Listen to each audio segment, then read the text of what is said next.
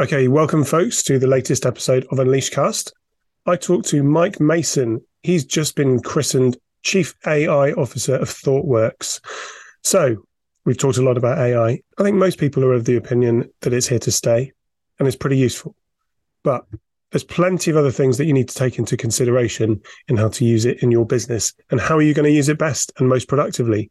These are the kinds of things that I talk about with Mike from ThoughtWorks. It was a really fascinating conversation about a subject which is only going to get more important as the months and years roll on.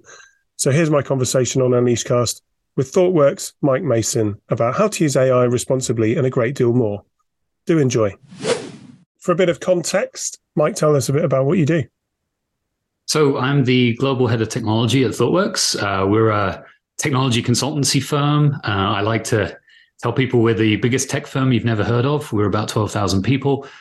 We do a lot of strategy through implementation for our clients. So we help them with business strategy, IT strategy, and then actually doing the things, building a lot of software, helping create value for our clients through software.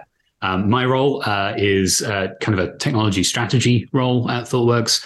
And obviously, with the crazy explosion in generative AI happening over the last few months, that's been a major focus of my work for the last little while.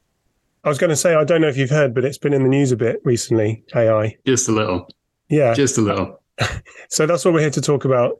It's a landscape that's expanding and changing and moving so quickly in so many different directions. So if your organization wants to get involved or use generative AI in some way, leverage its incredible capabilities, how do you pivot towards that? How do you get the whole organization on board? How would you convince everyone that it's the right thing to do? Bit of an ask, but what's your advice there?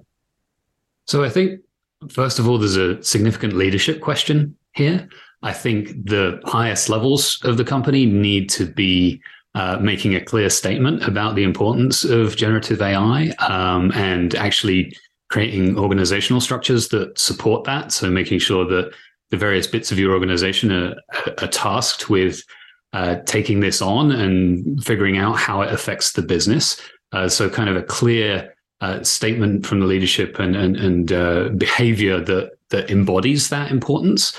But then I think the other thing that's really critical is enabling employees to experiment responsibly on this stuff. Because I think, most of us have tried some of these tools, whether it's ChatGPT or one of the image generators, and there's new stuff every day. And being able to experiment with that stuff with kind of company blessing and guardrails around what it's okay to use some of these tools for is really important, because people are only going to learn if they get to experiment. And it's actually kind of potentially dangerous for employees to be running around putting potentially sensitive information into these systems. And so you need to make it clear what it's okay for people to do and what not, and what's kind of a company sponsored, authorized experimentation, responsible experimentation. And the reason I say experiment is because how you open this, it's moving incredibly fast. So something that we learn, this month might end up being somewhat out of date next month and the month after that. So being able to harness the creativity of your organization already and letting people get to grips with this is really important. Yeah, definitely.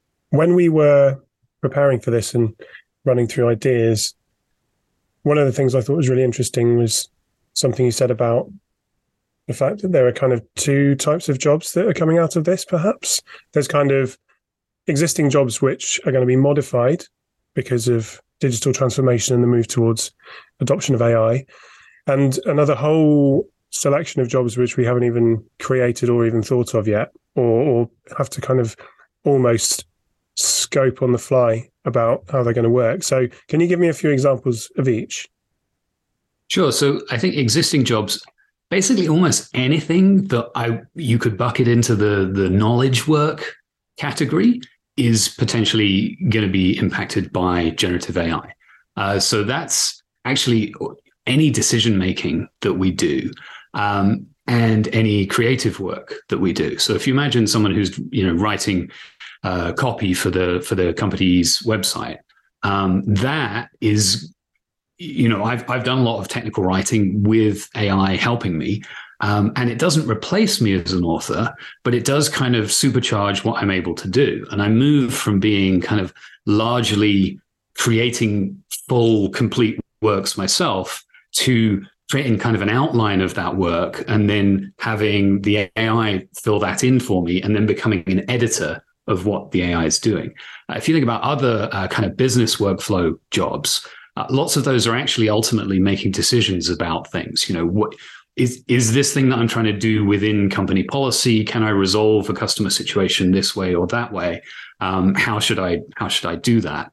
And with AI, we're going to be able to get some of those recommended decisions coming from AI systems, not always needing to be created from scratch by the humans. So one of the things that you're going to see is people making many more kind of AI-empowered decisions about how they do their job and kind of saying, yes, I like that solution that's being proposed by the AI. No, I don't like that one because it hasn't taken into account this other thing that I know is important. So like the human values, the value that we bring is all the stuff around, you know, context and intuition and knowing the situation and our company and the value we provide to customers and all that kind of stuff. The great thing that AIs are now providing is a huge amount of knowledge. Like these things have read every web page on the internet, you know, every book that's ever been published, and being able to recall all of that stuff gives you kind of this superpower of knowledge that you can then apply to your job. And, you know, in the spirit of us becoming editors and decision makers of AI, you asked about, you know, what new jobs might come out of AI. So I asked ChatGPT and it came up with 15 different, you know, potential new jobs in the age of AI. And I liked a handful of them, and I can tell you about them now. And what I'm doing here is I'm, you know, using my own human intuition to kind of filter the stuff that's coming from the AI. So it's not really replacing me answering the question, but it is kind of giving me some inspiration in directions to go. One of the suggestions was AI user experience designer. So when you're incorporating AI into a system, how does that work itself into the UX? You as a UX designer would need to understand how the AI thinks, in air quotes, how it responds to certain situations, and then how to represent that in the UI, and then also how to incorporate human feedback into that system over time to make it better. Another idea was a human machine teaming manager. So somebody who's, you know, rather than managing just a set of humans, you're managing a team of humans and, you know, one or more AI systems, and your job becomes to get the most out of that team. You know, which is something that team managers already do, but you'd be adding an AI component into that mix. And then a third one, and I'll just stop there, is an AI explainer. So, you know, as AI systems are making more and more decisions potentially and giving more and more recommendations, there's a question about how you understand how the AI got to that recommendation or decision.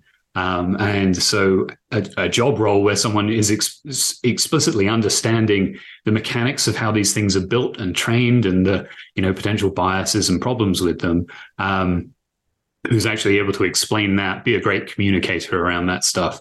So AI explainer is another potential role. I mean, and that's just a small selection of dozens and dozens that could be generated within seconds as well. Quite incredible. My final question, obviously, the kind of the main audience of Unleashed is HR leaders. We talk a lot about kind of the nexus of AI and HR, how it can change the whole human resources function, make it quicker, more adaptable, better performing. I think you'd probably say that maybe the CTO and their team is where these things might sit, might lie, but how can HR teams kind of lead the way on AI strategy, and how can they support CTOs in their endeavors? Well, I think it's actually, you ask a really great question there, because I think this is so broad that it is going to impact all parts of an organization. And so the ability for the HR department to be like a good part of that strategic response to this new AI capability is really important. I don't think it's just down to the CTO and the IT organization, although they are probably going to provide kind of foundational AI platform capability and stuff like that. But deploying it and figuring out how does this change our business? How does this let us do something new? How does it let us do something more efficiently, create more value for customers, all that kind of stuff? That's very important that the HR department can work into that. I think one primary thing that's really important right now is there's a lot of fear, actually, about how AI is going to make half of us redundant and you know, lead to layoffs and mass change. And I think it's a valid concern and one that the HR department should be on top of and kind of understanding what are we intending to do here? Can we reassure our employees like with the direction that we're going in? Because there is a big question between sort of automating people out of a job versus empowering them to do a better job and to do more. So I think that's important, and the change management and cultural change aspects of that are really critical.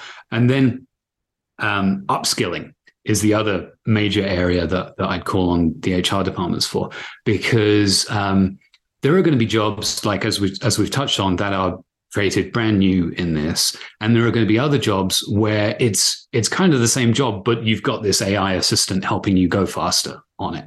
And there are going to be aspects of that, things like prompt engineering, how to get the best out of an AI system, how to ask it a question in the right way that can get you the right kind of response to help you go faster in your job and produce a better outcome. That kind of a thing is a new skill that's going to be rolling out across the organization. So I'd say HR teams need to get behind that. And then, the other one, I think performance management is an interesting question. Like, what does it mean to be doing well at your job now that you're AI enhanced in some way? That is it going to change performance metrics? And again, that comes back to kind of some of the employee comfort questions and making people feel good about the new AI revolution rather than worried by it.